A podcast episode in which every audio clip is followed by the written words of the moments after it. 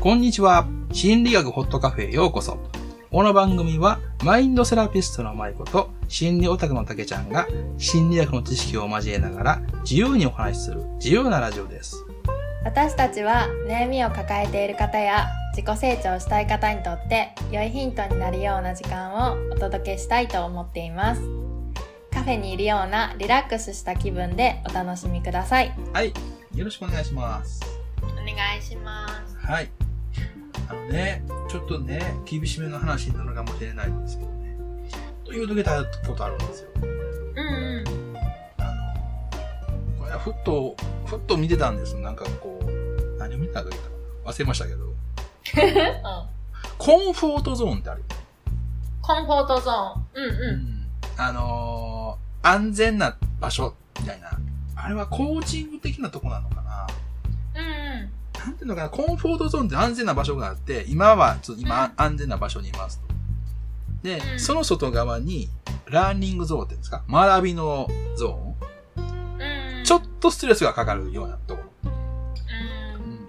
で、その外に、えーデンジャーゾーンやったかうん。なあの、ストレスや不安が強いところ。うん。まあ、過酷な状況ね。うんで、自分の殻を破りたかったらとか、成長したかったら、そのコンフォートゾーンからちょっと抜けて、うんあの、ストレスや負荷がかかるようなところの方が、あの、成長できるよと、学びが得られるよ、みたいなね。そういった概念があるよね。うんあれね、見たときにいつも思うことがあるんですね。うん何かっていうと、コンフォートゾーンから抜け出すっていう話はよく聞くんですよ。うんでも、戻る話は聞かないんですよ。言うたら、その、ぬるま湯から出ましょうっていう話でしょ、あれ。うんうんまあ非常にちょっとチャレンジというかうん、非常にざっくり言うとね。でもさ、それは目の前の人がぬるま湯に使ってるっていう前提で喋ってるよ。はいはいはいはいコンフォートゾーンにいる前提で喋ってんのね。で、成長したいっていう人が例えば相談に来ましたと。で、それはコンフォートゾーンから抜け出す努力が必要ですねっていう話をするじゃないですか。でもその時に、なんでその人がコンフォートゾーンにいるってわかんねん。ああ線引きしちゃってるよなそううんでそこがもし理解できるんであればですよ。うんコンフォートゾーンに戻るっていう話はあっていいはずなんですよ。それ今ちょっときつい場所にいすぎますから、ちょっと、あの、休みましょうかっていう話になるはずなんですよ。ああそうやな相手がどんな状況かっていうことをしっかり深く聞かないとわからないじゃないですか。コンフォートゾーンにいるかどうかなんて。でね、これ私の感覚なんですけど、うん。どうもその、コンフォートゾーンの話をする人は決めつけてる感じがする目の前にいる人、本当に目の前にいる人がコンフォートゾーンにいるんですか？もしかしたらもうすごい過酷な状況にいるかもしれませんよ。どうして実家が、実家から出ようと思ってる人が、どうして実家がコンフォートゾーンって決めつけてるんですか？過酷なか家庭環境かもしれませんよったところに目を向けてほしいと思うんですよ。うん。いや、相手の状況分かんなかったら分かんないよ。ってアプローチ変わるよってことです。うん。というようなことをね、この間ふっと思ったんですよ。あー。あーなるほどな。コーチングっていうそのまあいろんななそのタイプのアプローチがあるけど、私のなんか印象っていうかコーチングの印象はう、ん。どっちかって言ったらその人と一緒に歩むっていうそうそうそうそうそうそう。うん。どっちかって言ったらそれはなんかコンサルティングとか、あ、そうやね。えっ、とティーチングとかう、ん。あ、そっティーチンちのなんかグやね。こう、うん、ちょっと距離感があるイメージ、うん話聞いてた時に、うその住み分けっていうよりは、たけちゃんとしてはその寄り添ってほしいっていうか、決めつけるってん。いそううだね。のが気になったっていう、やんな？そなるほどなう。。もし決めつけてなかったら、コンフォートゾーンに戻るっていう手段もありますよっていう話が出てくるはずなんですよ。うーん、そうやな。でも、コンフォートゾン、ーンっていう単語を聞くと、どうしても抜け出すっていうね、うーんこういう関連、こういった関連の言葉しか出てこないんですよ。あの、ネットで検索しても。コンフォートゾーンって言ったら、抜け出すっていう、あの、こ候補が出るのね。抜け出すはあんねんけど、戻るはないんですよ。なんでやろってことなんです確かにその安安心な場所やのに戻れへんってなそうそうそうそうそうそうそう。で、もう一つ言うと、安心なコンフォートゾーンが全ての人にあると思うなよ。そうやな安心感が育まれなかった人っているんだよ、山ほど。ずっと過酷な環境で育ってきた人いるんですよ。それ家庭環境ですよ。うん職場もそうですけど。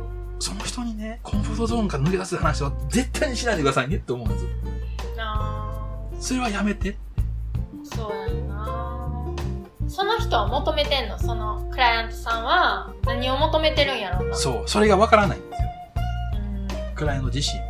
過酷な環境でずっと過ごしてきた人が、例えばティーチングを受けてね、で、コンフォートゾーンから抜け出しましょうって言われたら、ああ、そうですねって言うんですよね。私が甘かったですって言うんですよ。だって過酷な環境で育ってきたんだから、やっぱり私が甘いよねっていうふうに思い込むのは当然なんですよ。うん過酷な環境で育ったんだから。でも、本当に客観的に見てそうですか？うんあなたが悪いですか？本当に。周りは悪くないですか？それって。そんな人だったら、それはしんどいに決まってるし、自分のこと分からなくなりますよ。当然ですよっていう。うんその観点ね、持ってほしいんです。うん、特に相談を聞く立場にある人がね。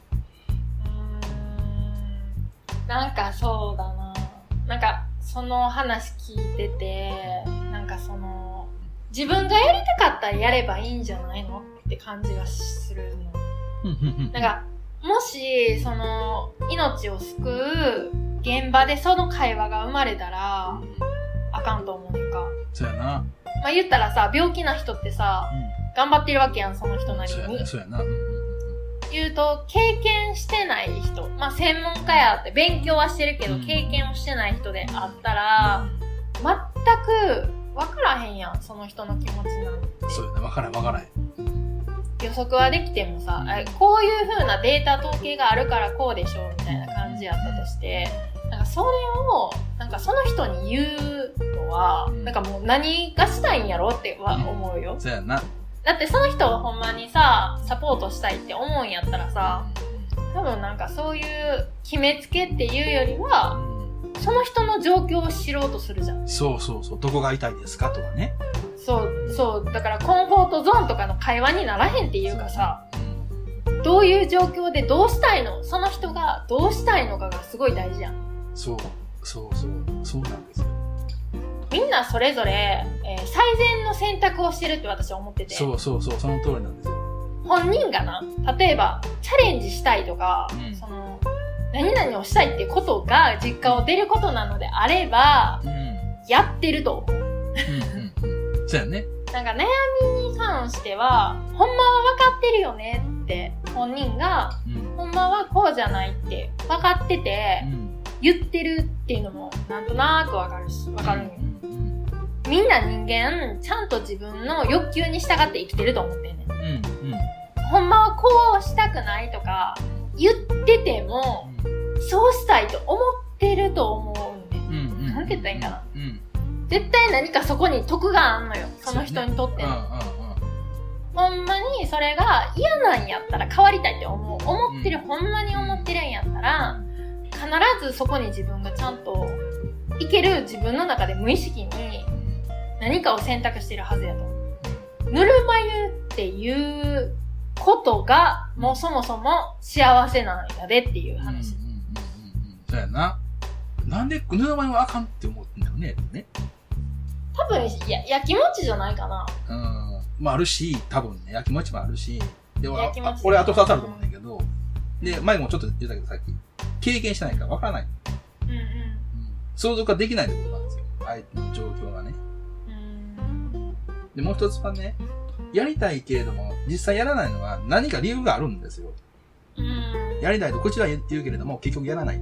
そうそうそう、理由があるよな。その深いところに触れることができない人間がコンフォートゾーンの話をしだすんですよ。そうそうそう、そうやな。それただの理屈でしょって。それ、うん、それあのメソッドで逃げてますよね。いうふうに思うね。あーだからちょっと楽しちゃってんやな。そうそうそう、楽してんねん。それがね、ちょっと、いや、うん、いや、うん、気持ちはわかるけどな。でそ俺逃げたくなるのはわかる。だって深いところに、人の、ね、心の深いところに触れるっていうのは、デリケートなことだし、あの、責任も伴うから、やっぱり少なからずね。うん。おい、それと触れられないっていう気持ちはわかるけれども、うん。ティーチングとかコーチングとかカウンセリングが名乗ってるんだったら、触れろよ。触れなかったらできませんってちゃんと言いなさいって。それはうちではちょっと、この話はちょっとその相談は受けられないんで、カウンセリングとかね、深い相談できるところの方が、今回のお話は適切だと思います。ごめんなさい、うちではちょっと、あの、力不足でできませんっていうことを言えよってことです。ああ、いい、いいね。いいシッターですね。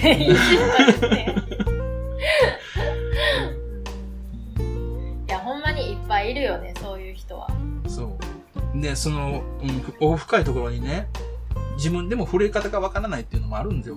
うんね、まあ、それはもう大体自分のせいじゃないから、うん思い込まされてきたとか、状況がそういう風なことを考えさせることを許さなかったっていうことが圧倒的に多いから、自分を責めることはしてほしくないんです。そこにね、ぬるま湯から抜けろみたいな、そんなこと言ったら、なんでお前何言われなあかんねんな。